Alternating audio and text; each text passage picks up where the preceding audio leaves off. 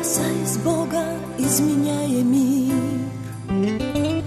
Нам хочется, чтоб жизнь была светлее И в ожидании добрых перемен Свои молитвы сделаем сильнее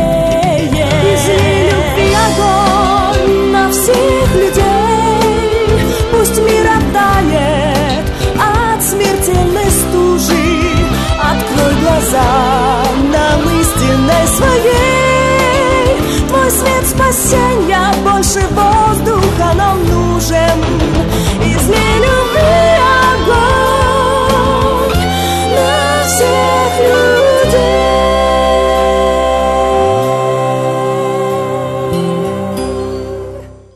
Читая Писание по плану на этой неделе, я не могу обойти одну из моих любимых историй в Ветхом Завете.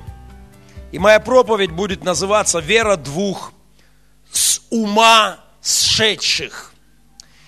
А, Если прочитать слово «сумасшедший» с акцентами, то если вдуматься в это слово, то кое-что интересное можно найти в этом. С ума сшедший. А, Если вы послушный христианин, если вы движетесь в видении вместе с церковью и читаете вместе по плану Писания, то на этой неделе в первой книге царств вы могли восхищаться а, двумя парнями, вера которых сошла с ума. Вера которых выходит за рамки здравого смысла, всякого жизненного опыта, а, цифр, калькуляций и прочих каких-то схем людских, вера которых на самом деле сдвигала горы, побеждала тьмы.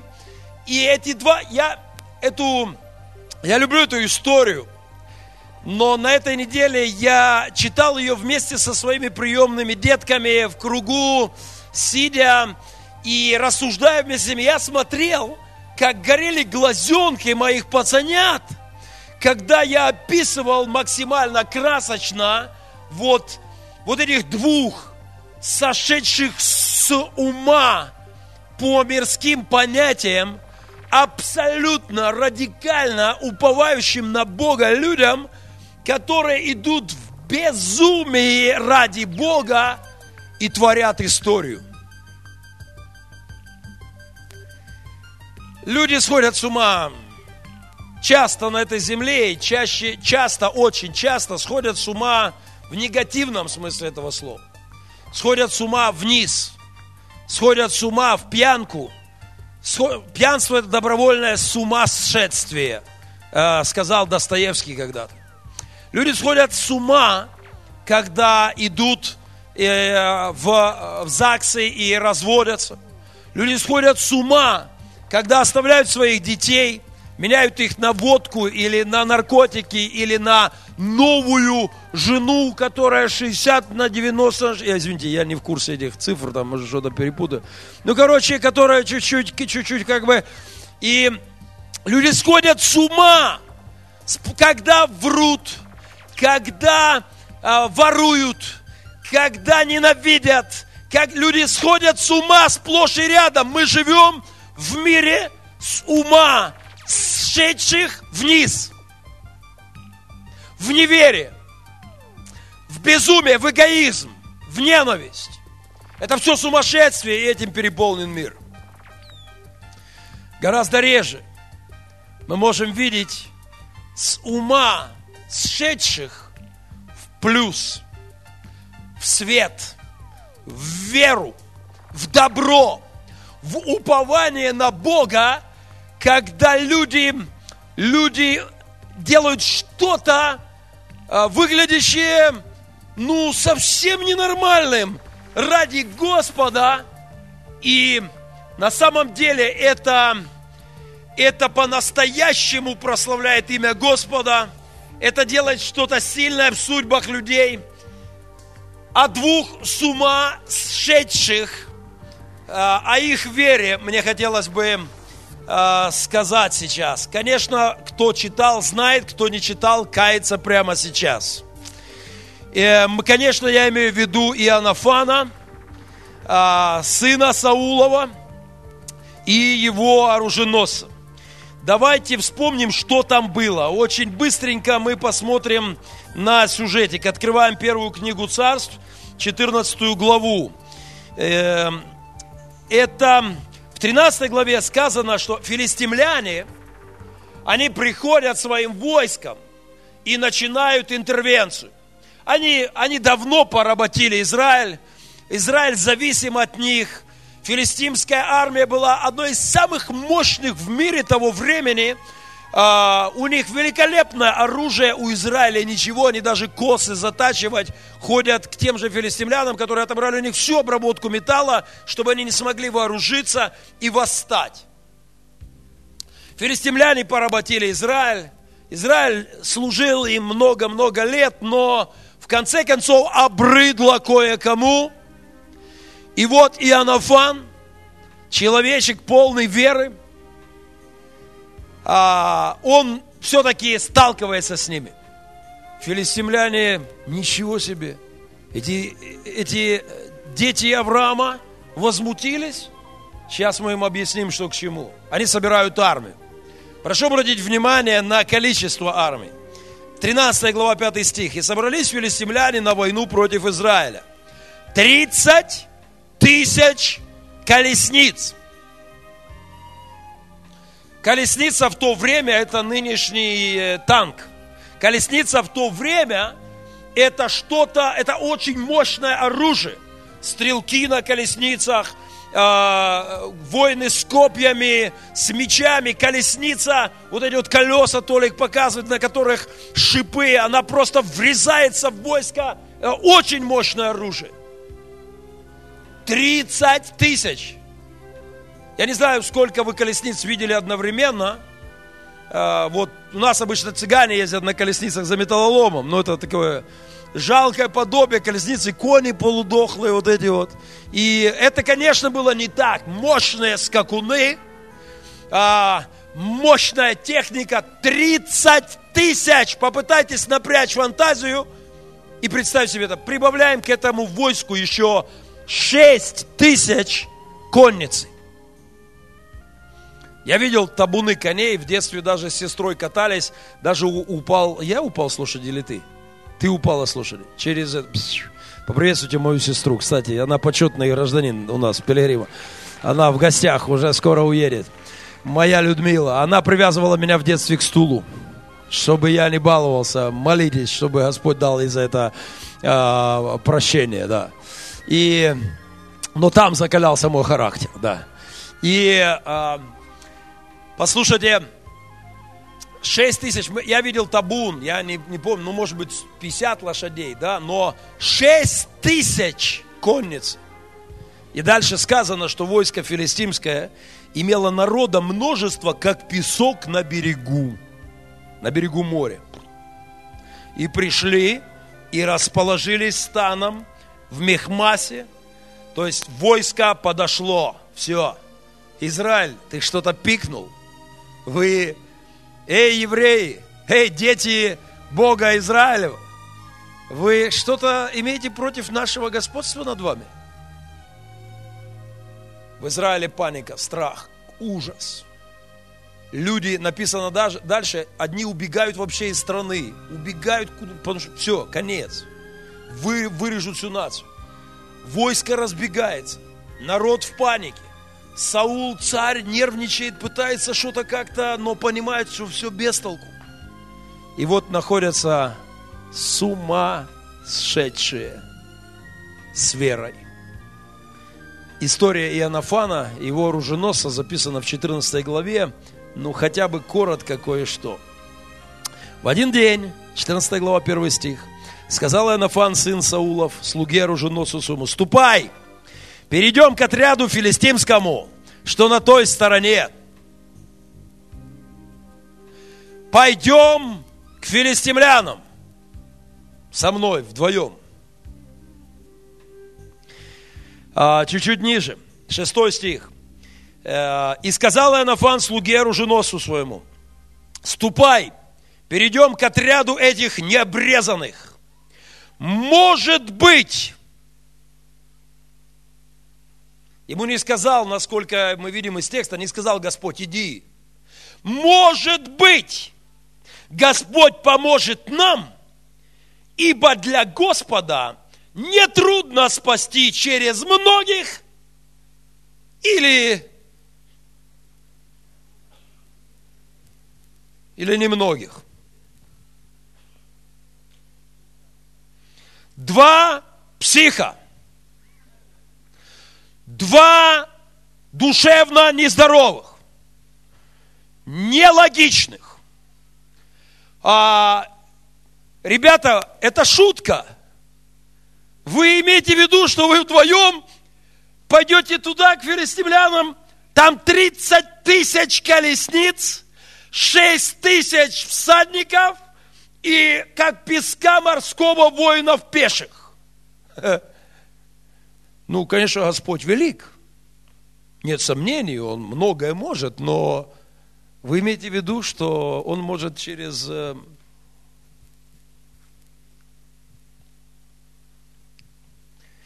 Мне нравится эта история.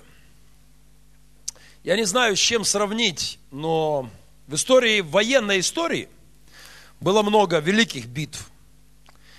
А, одно из этих сражений мы знаем, как вошло в историю часть Курской битвы под названием «Битва под Прохоровкой». Короткая зарисовка.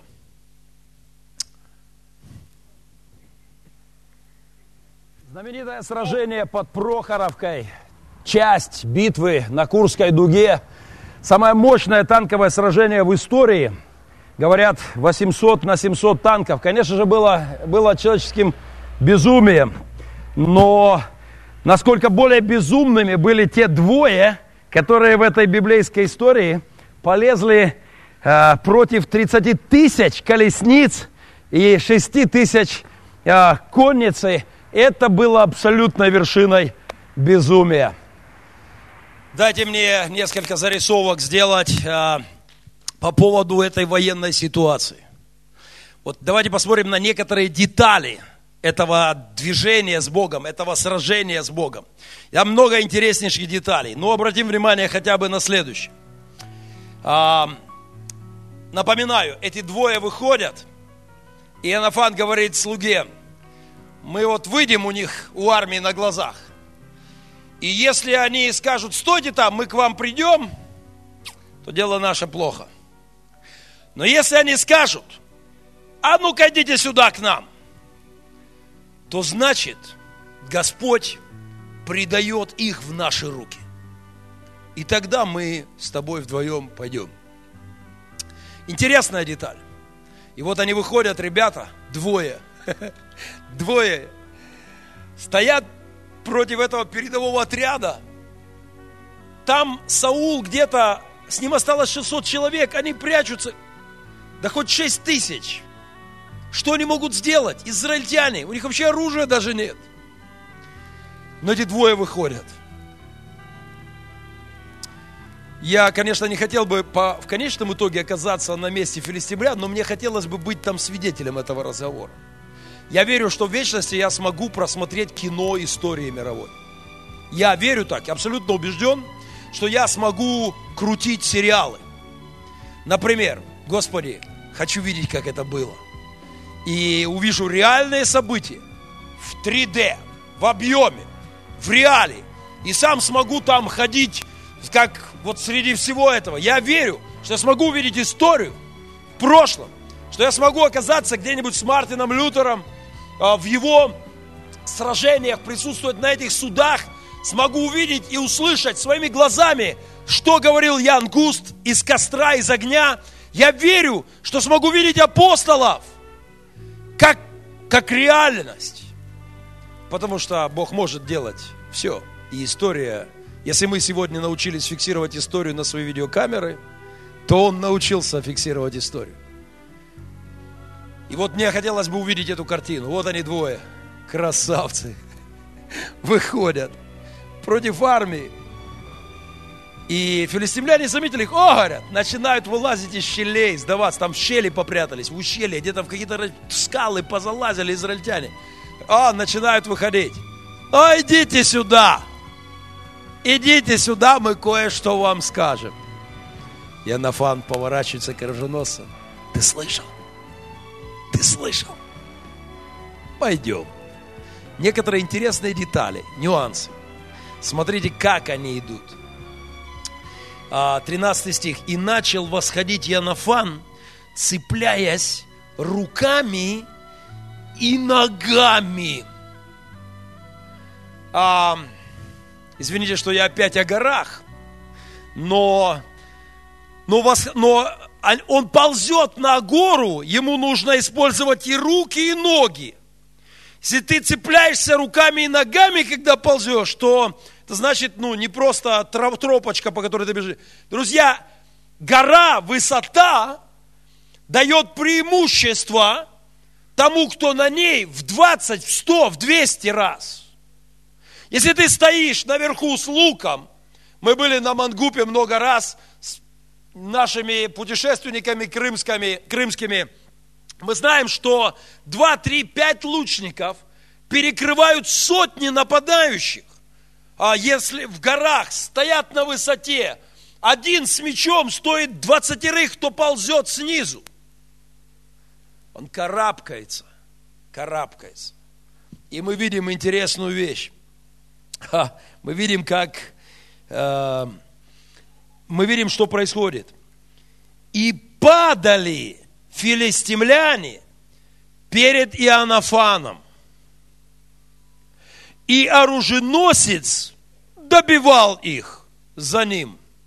Судя по всему, Инофан лез вперед, даже не имея возможности оружия в руках держать. Сзади оружие было, а он вообще просто лез. Лез и смотрел в глаза.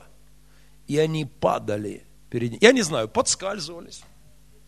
Где-то неосторожно со скалы там срывались. Я не знаю, как это происходило. Я увижу это э, в кино под названием «История мира» э, в вечности но они падали перед ним. И дальше сказано, что и пало от этого первого поражения, нанесенного Иоаннафаном и оруженосом его, около 20 человек на половине поля, обрабатываемо парой валов в день. Не могу сообразить, сколько обрабатывают пару валов в день и какова, соответственно, половина от этого. Но, но это был не маленький клочок – то есть это было какая-то, какая-то, какое-то пространство, и они ползли, и Анафан идет, и бах, один упал, а оруженосец его во имя Господа. Он ползет дальше, может быть, слушай, подскользнулся, надо же повезло как.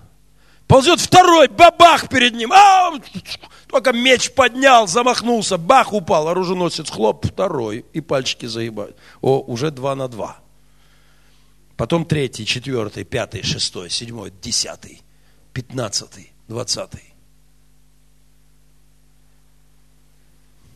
Что работает?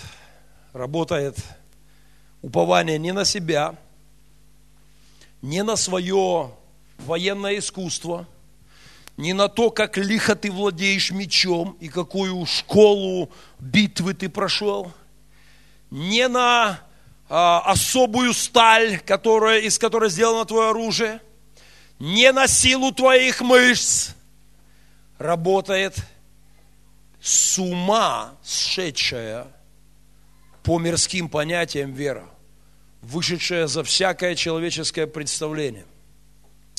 Говоря о деталях этого движения, мне хотелось бы особенно заметить с ума сшедшего оруженосца, который, с моей точки зрения, достоин особого почтения –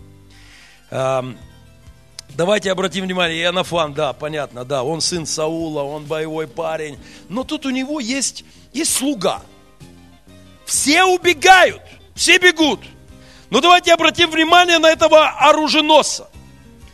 Когда Иоаннафан говорит ему, Господь может через многих или немногих, 7 стих 14 главы, и отвечал оруженосец, да пошел ты куда подальше, Ионафан. Да ты больной, Ионафан.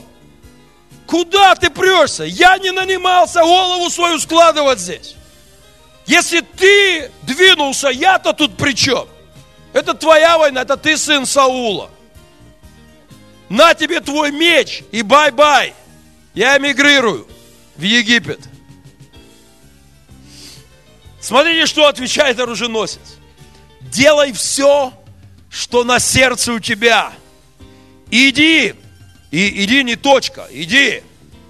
Точка, нет. Иди. Вот я с тобою. Куда тебе угодно. По всей логике по всему военному опыту, а ребята понимали кое-что в войнах в то время. Это не мы из книжек, да, их жизнь была наполнена битвами. Вся логика говорит, тебя ведут на верную гибель, смерть. Вот их только на этой площадке 20 штук, они говорят, идите сюда, мы вам кое-что объясним. Но, послушайте, мне нравится этот парень, а? Знаете, Боже милостивый, как нам сегодня нужно лидерство, немножко с ума сшедшее для Христа, слышите? Выходящее за рамки упования на себя и на свои ресурсы. Я помню, когда мы начинали пилигрим, я помню разговоры с, с моими братьями-оруженосцами, Милые, прекрасные браты, слава Богу, что не сдались тогда. Но я помню, по логике вещей, логические, правильные разговоры, пастор, уважаю, ты лидер, я помощник, пастор, но мы не можем ввязываться в эту битву. Пастор, мы только начали репцентр. И у нас нет денег ни копейки. У нас нет помещения. У нас нет медикаментов, у нас нет кровати, нет одежды, у нас нет инвентаря, у нас нет продуктов, у нас медицины нет, у нас ничего нет. Мы не можем начинать служение детям беспризорным. Слава Богу, что дальше оруженосец добавлял. Иными словами, он говорил, это безумие – Пастор, ну я пойду с тобой. Пастор, но пойдешь, и я пойду. И мы немножко сходили с ума, с логики и двигались вперед. И мы видели, как падают проблемы ниц. И мы видели чудеса Божьи, как здание ценой в 50 тысяч долларов – которых у нас не было вообще, опустилась до пяти, и Бог дал. Мы видели, как полностью разваленная груда камней за четыре месяца превращалась в новое, полностью реконструированное здание, и Бог дал.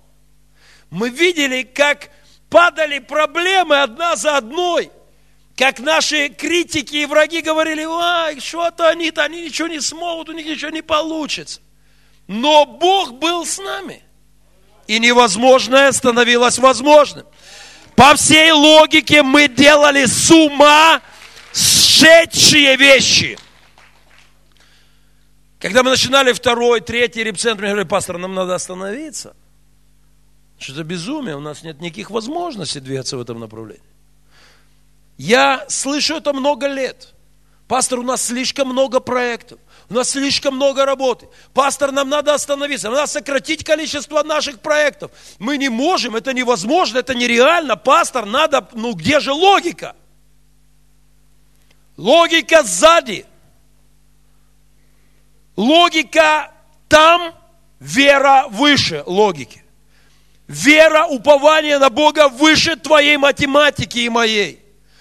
А доверие Ему больше, чем цифры двое идут против 30 тысяч колесниц, 6 тысяч всадников и войска как тьма. И что начинает происходить там, кто помнит?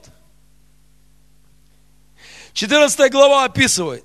После того, как эти 20 были поражены, вот что происходит. Произошел ужас в стане. в стане филистимском, на поле и во всем народе передовые отряды, опустошавшие землю, они уже начали просто выкашивать Израиль, пошли.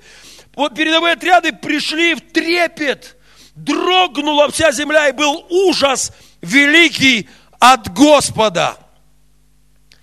И увидел Саул, что толпа рассеивается и бежит туда и сюда. Вот мне нравится это.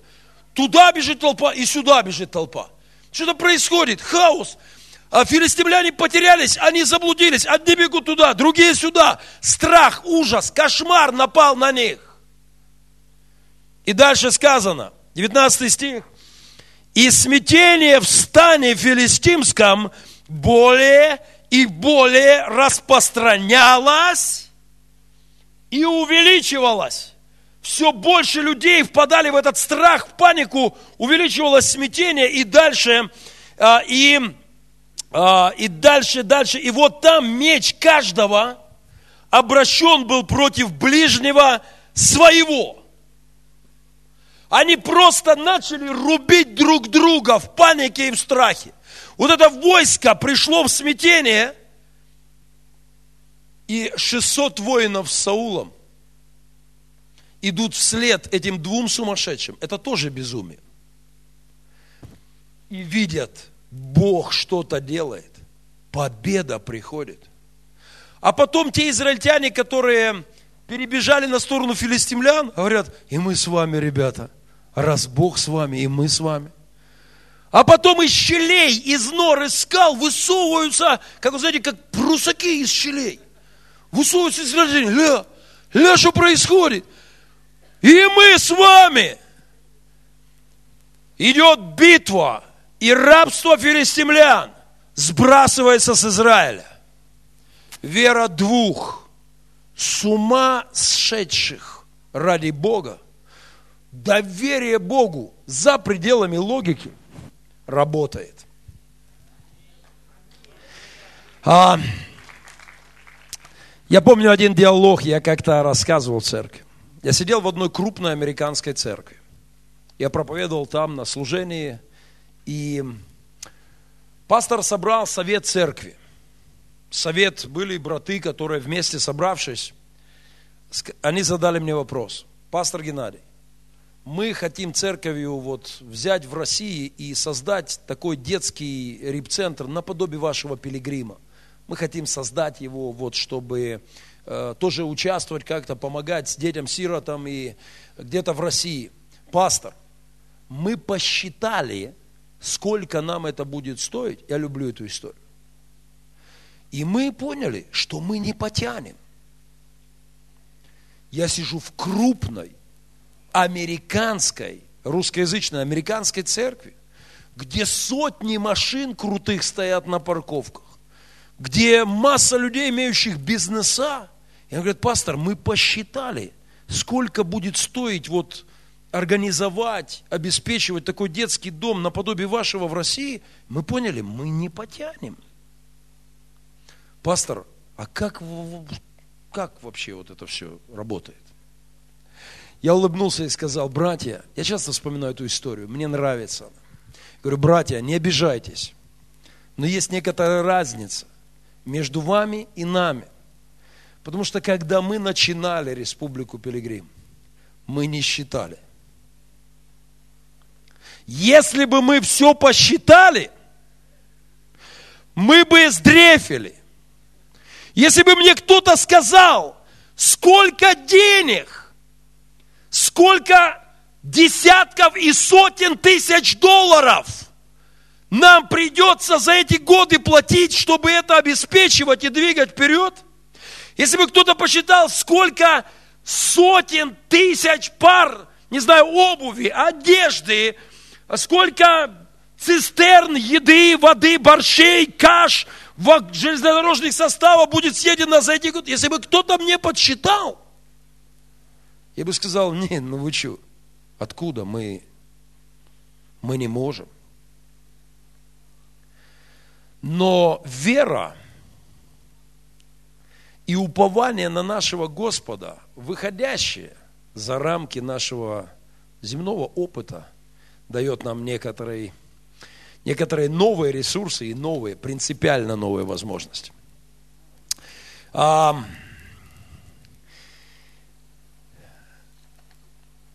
небольшое, небольшая зарисовка под названием «Всем нам нужно выбраться из ящика маловерия». Звук поднимите.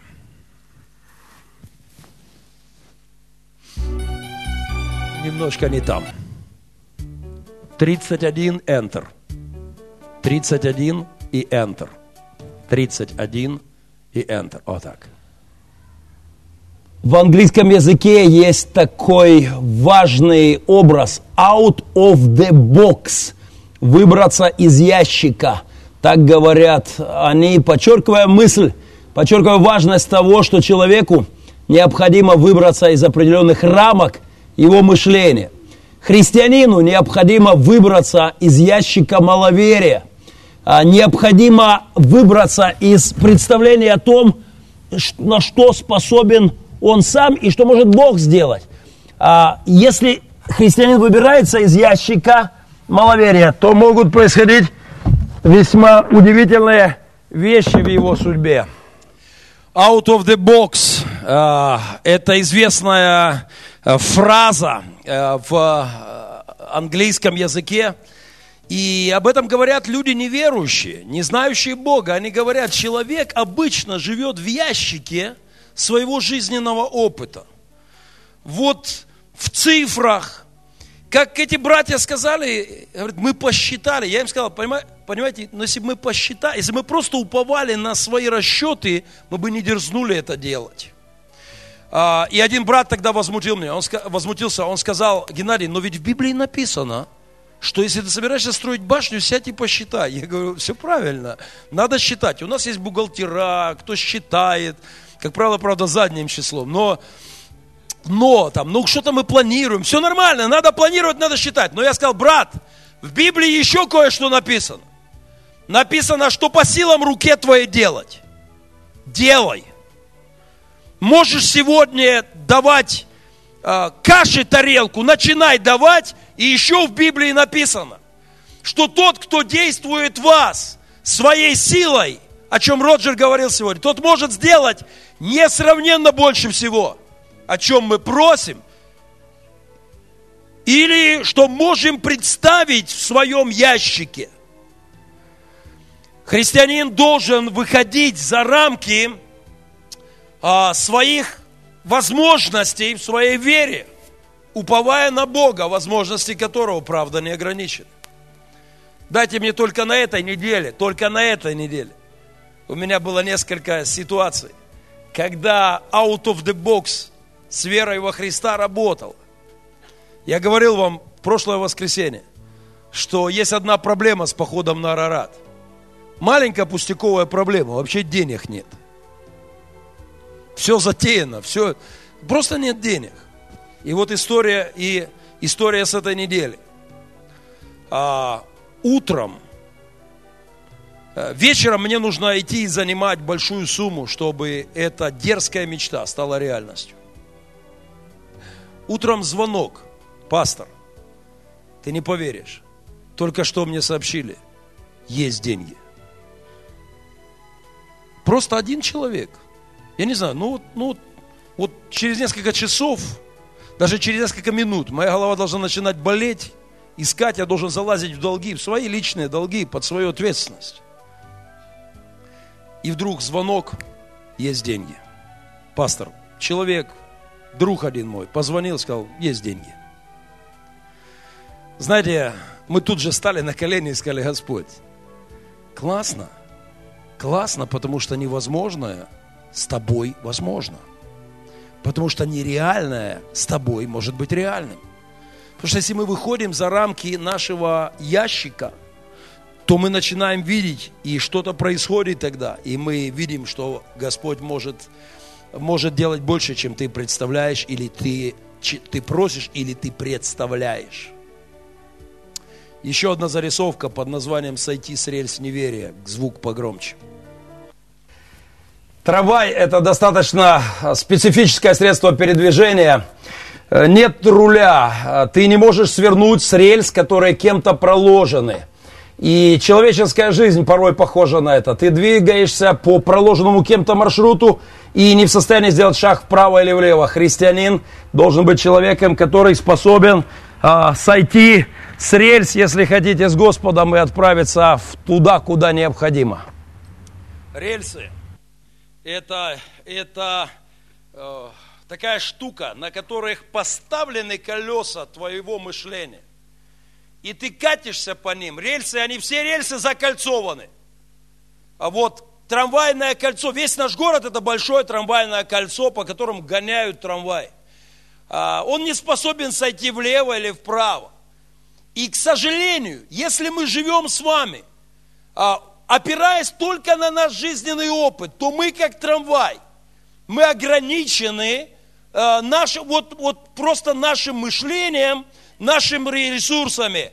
Понимаете, опыт жизни Иоаннафана, этого слуги, должен был сказать, ну может быть, ну может быть вы вдвоем при удачном стечении обстоятельств пятерых, может быть, ну если уж вы профи, но если вам так повезло, то может быть десятерых победите. Но перед ними стояло 30 тысяч колесниц, повторю еще это 50 раз. 6 тысяч всадников, это целый корпус, дивизия, армия. И они, и они идут. Они идут вдвоем, в гору, карабкаясь руками и ногами, сошедшие с рельс, обезумевшие для Христа ради.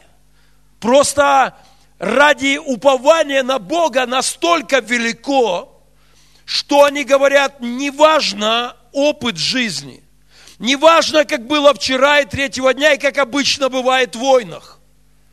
Важно, что Бог с нами, и Он может через многих или через двоих. Я не знаю, но с детства один из моих самых любимых героев мультяшных – это паровозик из Ромашкова. Может быть, вы помните этого симпатягу, который отказывался вот двигаться всегда по рельсам.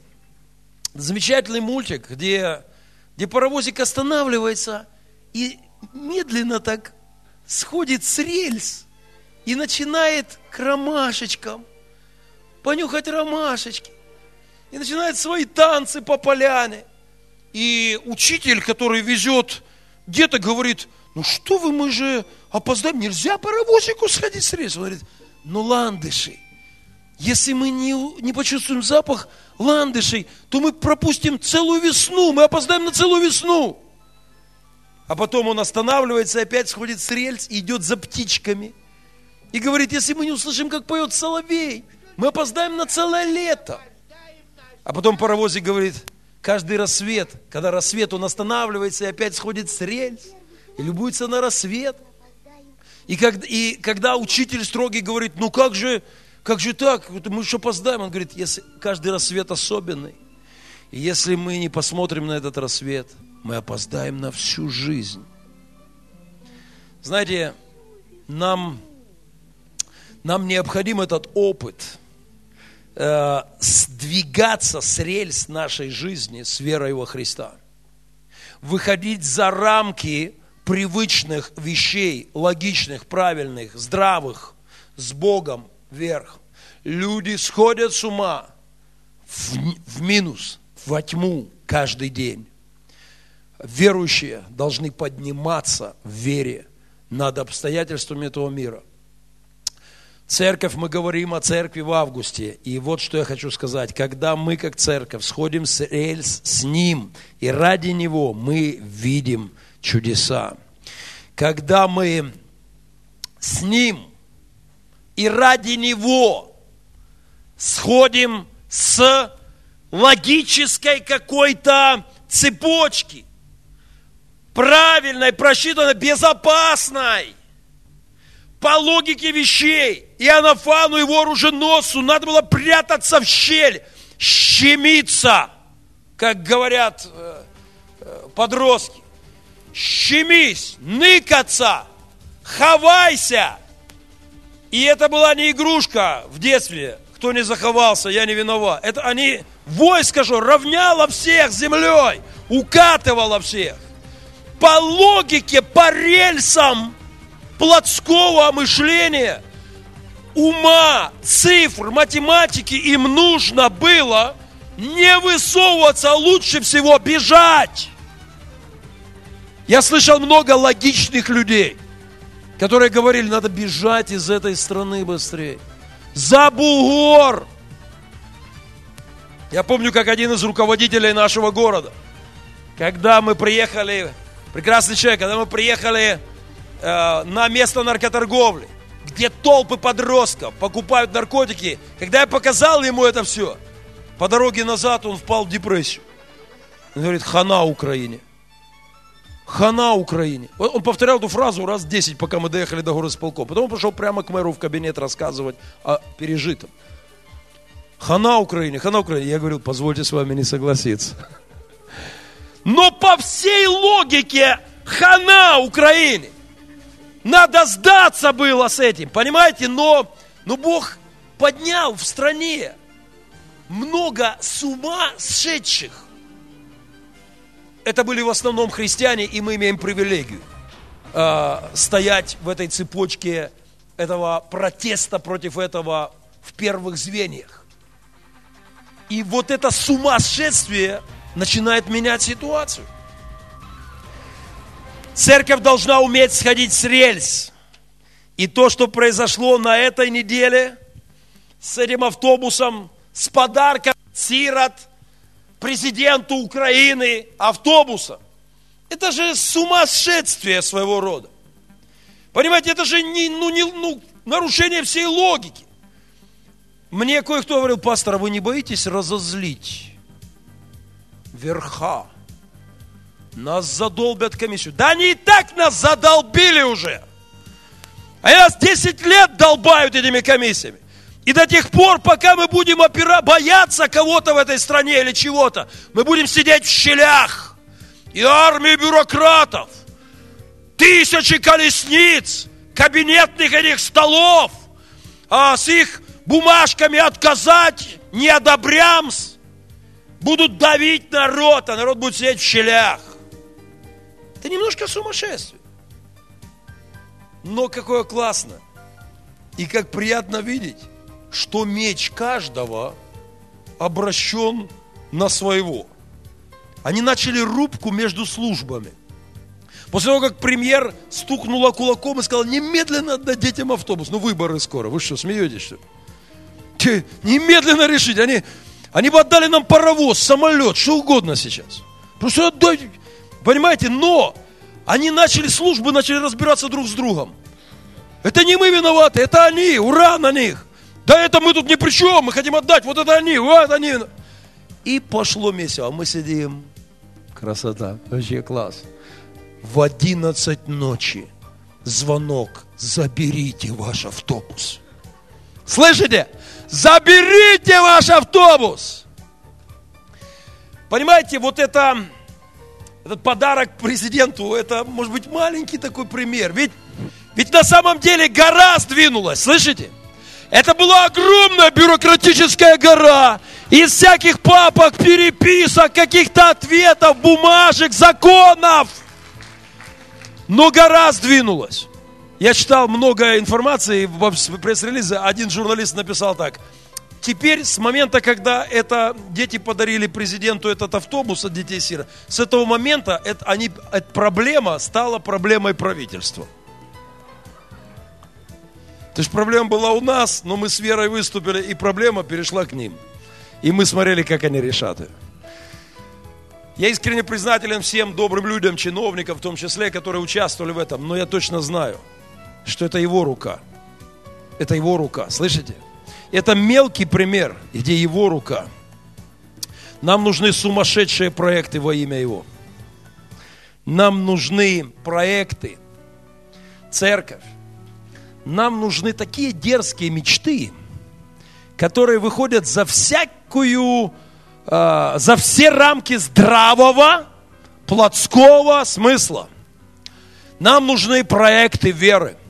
Сегодня, когда я говорю, вместе с друзьями, вместе с церковью, мы говорим, мы придем к дню, когда увидим самый последний закрытый интернат в Украине, России, когда будут длинные очереди взрослых стоять, мечтающих усыновить детей. Люди слушают, многие говорят, ну, мы придем. Мы придем. Сами не сможем, с ним сможем. Ну, ну если бы президенты это все закрутили, вот как раз они не могут. Саул, президент Израиля, ничего не мог тогда. Слышите? Ничего не мог Саул. Но нашлись двое сумасшедших. И пришла победа. Нам нужны настоящие буйные, помните у Высоцких, настоящих буйных мало. Э, вот и нету вожаков, да. Понимаете, нам нужны настоящие, настоящие вот у апостолов сказано, апостолы, послушайте, апостолы говорили о себе, мы безумные Христа ради. Говорит, мы с ума сшедшие в свет, в правду, в Божью мечту. И, и там у них были люди, которые говорили, а вы мудрые. Кто-то там сидел, я говорю, нет, это невозможно, это нереально, это невозможно. Я помню, на всю жизнь я запомнил в КВН, я уже в КВН иллюстрация, мне много лет назад. Это была пародия на программу «Что, где, когда», когда вот эту юлу крутанули, у них минута найти ответ, и все говорят, а один сидит, о, не успеем, ребята, не успеем, время, ребята! Не успеем, время, ребята! Время, мы не успеем, ребята! Время, мы не успеем! Он всю минуту вот это кричал. Очень было смешно. Те пытаются найти решение. Он не успеем, не успеем. Это весь его вклад в коллективный труд был. Это все напряжение его интеллекта было к тому, что он как попугай, потом мы не успеем, у нас ничего не получится, мы не сможем, мы не сможем, мы не сможем. На самом деле нам нужны те, кто говорит, мы сможем. С ним сможем.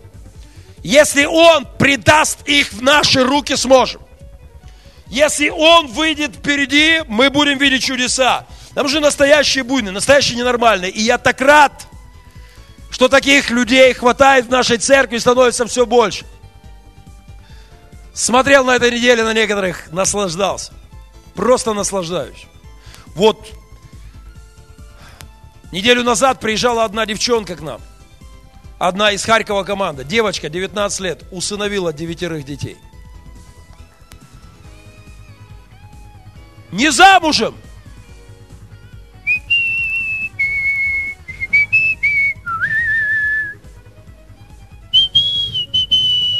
В Америке вот так показывают. То есть, а кто ж тебя замуж возьмет? С девятью детьми. Слышите, уже Бог дал мужа. Нашелся тоже такой. А многие из тех, кто, кто все логично, и все как бы правильно, и inside the box, внутри этого ящика, и вот так вот всю жизнь. Девять приемных детей. С ума сошла девчонка. Ну, молочага. Ну, просто молочага. Слышите? Послушайте, когда мы с Ним сходим с ума, мы делаем историю, сходящих, сходящие с рельс делают историю. Вот такие ненормальные, типа Эйнштейнов, Генри Форда, который мечтал, каждый, мы построим автомобиль, чтобы у каждого был такой автомобиль, каждый мог купить автомобиль, мы сделаем автомобиль доступным. Циолковский с его бредом о полетах в космос. Билл Гейтс с мечтой о том, чтобы персональный компьютер пришел в каждый дом. Или Мартин Лютер Кинг. Мы смотрели на этой неделе с моими мальчишками фильм о черных в Техасе 1935 году, линчевание, Куклус-клан. А черных казнят, убивают, пытают. И мальчишки а, черного цвета кожа мечтают о переменах. С ума сшедшие. И едут в Гарвард на диспут – и говорят о равенстве людей перед Богом. Безумные в стране, где белый не может рядом с черным учиться, входить в один магазин или в одно кафе. или в один туалет. И появляются с ума сшедший черный проповедник, который говорит, у меня есть мечта. И эта проповедь звучит в ушах поколений. У меня есть мечта увидеть, что черные и белые дети в одной школе вместе, увидеть страну, в которой у людей права. 16 попыток убить его.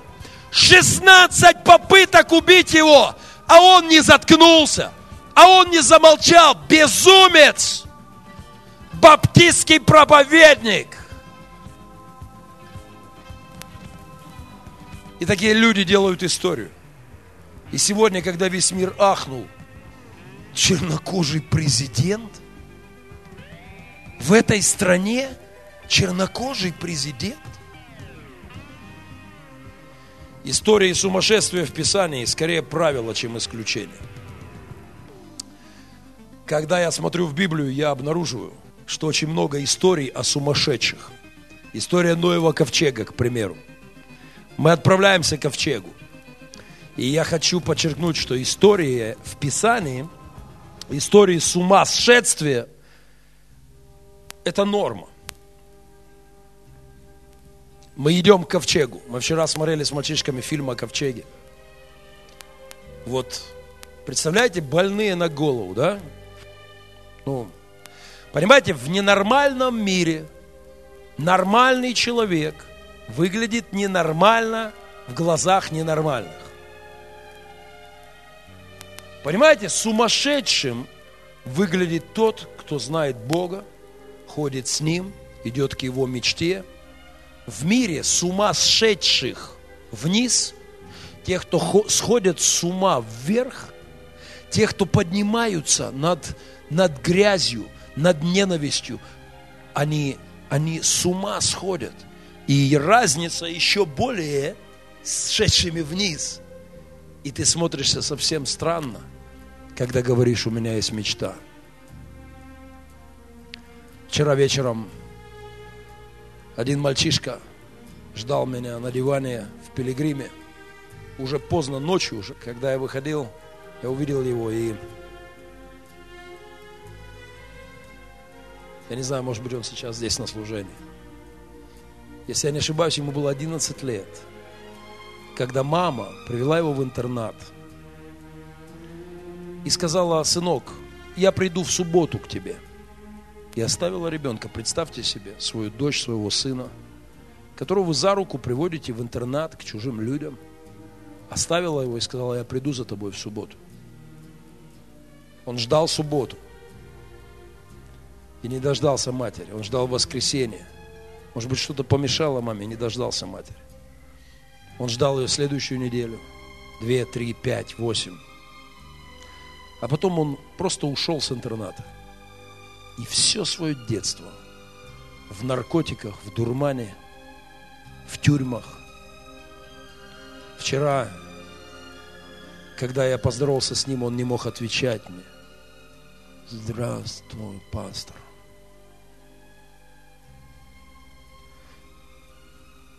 У меня есть мечта, чтобы такое не могло происходить в моей стране чтобы дети не жили в подвалах, на улицах, в огромных интернатах.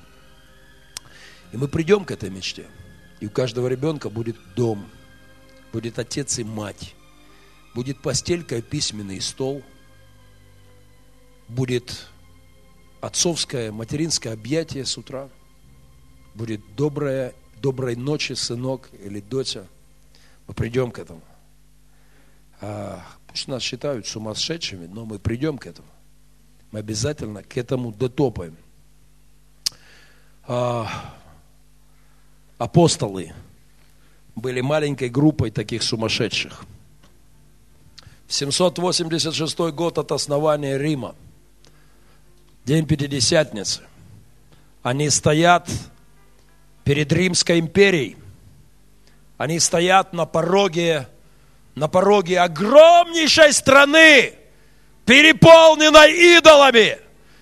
Богами называют императоров, демонов, а растление общества. Их стоит не так уж много, маленькая группа сшедших с рельс, вышедших из ящика неверия и отправляющихся в путь под названием и христианская церковь.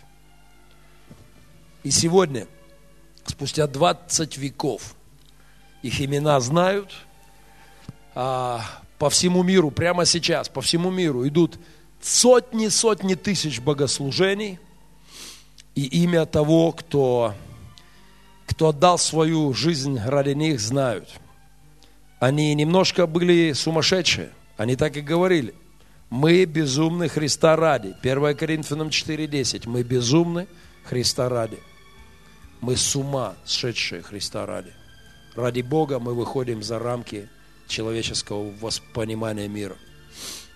Позвольте в завершении сделать, может быть, для кого-то это покажется жестковатой фразой, но Голговский крест в Писании назван спасительным безумием.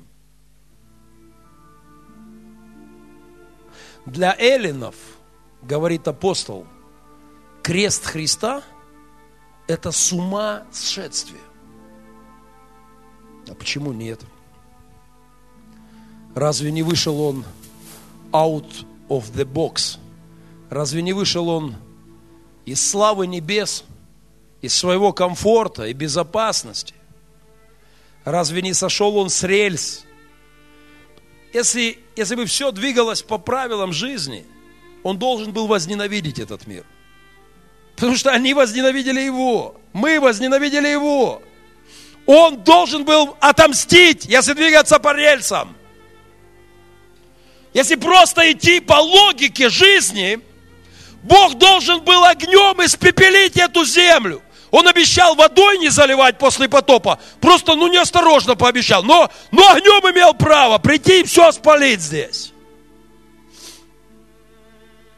Но он сходит с рельс. И вместо огня пожирающего отдает своего сына на крест. Разве это не сражение?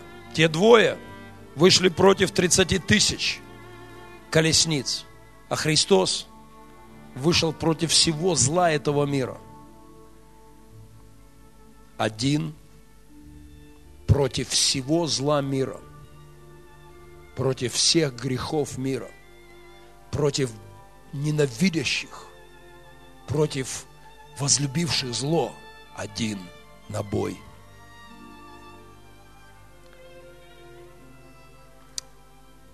И крест, это было апостол, когда пишет о кресте, о силе для нас, верующих.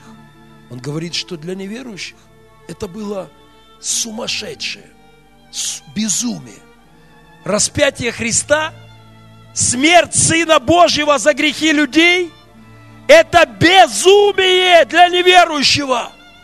Это выход за всякую логику. Но я так благодарен Ему, что Он вышел на ту битву один. И Он победил мир. И сия вера, победившая мир, это и наша с вами вера. Двое сумасшедших, вера двух сумасшедших в этой истории, в первой книге царств, пусть останется для нас образом, который, который поможет нам в нашем служении, в новом нашем церковном году. Я верю, что Господь даст нам еще больше веры идти против зла – идти против греха, идти против, против течения, если хотите, и видеть победы. Идти в сторону боли, идти в сторону горя, идти и любить, сходя с рельс ненависти, сходя с рельс непрощения, прощать, сходя с рельс гнева, миловать и благословлять ненавидящих нас – выходя из ящика своих, своих возможностей и уповая на Него, видеть чудеса, видеть, как гора уходит, и как невозможное становится реальностью. Мне хочется видеть церковь, наполненную верой. Верой, которую имели апостолы, говоря, мы, если хотите, безумны Христа ради. Если хотите, мы сходим с рельс, мы выходим из ящика маловерия, мы поднимаемся а, над земным опытом, доверяя нашему Творцу, и невозможное будет возможно. А, мы встаем вместе в молитве. Отец, подходя к новому году жизни нашей церкви, я так молю Тебя об общине. Боже, я не хочу, чтобы мы, чтобы мы превратились в церковь, которая просто уповает на свои возможности, на свои ресурсы, на свои способности. Я молю, Господи, чтобы, подражая этим двум с ума сшедшим, мы могли идти против любого зла, каким бы великим и непобедимым оно ни казалось.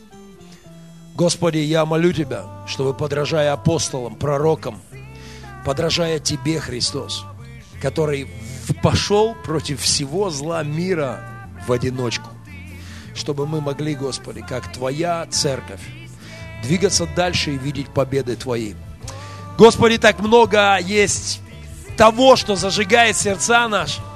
Господи, так много есть того, что возгревает внутри нас этот, этот огонь любви Твоей, Боже. Ты наполняй нас верой. Ты наполняй нас с упованием на Тебя.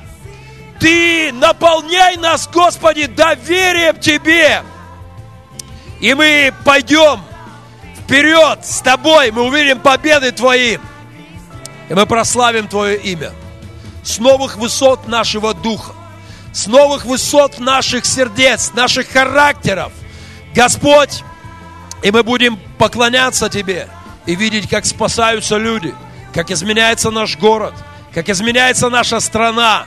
Господь, мы не будем прятаться в щелях, мы не будем убегать за бугор от Украины, которой по всем понятиям мирским хана. Господь, мы будем идти с победой и верой Твоей, и видя Твою руку, мы увидим Твою славу. Мы будем видеть спасаемых людей, изменяемые судьбы. Боже, мы будем видеть Твою славу. Мы увидим сирот в семьях. Мы увидим, Господи, наркоманов свободными. Мы увидим гордых интеллигентов смиренными пред Тобой. Господь, мы будем видеть славу Твою в нашей земле. Благослови нас и веди нас к этому нашему празднику. И дай нам, Боже, дерзкие, смелые цели. И с Тобой, Господи, мы пойдем в эти битвы. Во имя Иисуса Христа. Аминь. Касаясь Бога, изменяя мир, Нам хочется, чтоб жизнь была светлее, И в ожидании добрых перемен Свои молитвы сделаем сильнее. Изли любви огонь на всех людей, Пусть мир оттает от смертельной стужи, Открой глаза спасения Больше воздуха нам нужен. Из нелюбви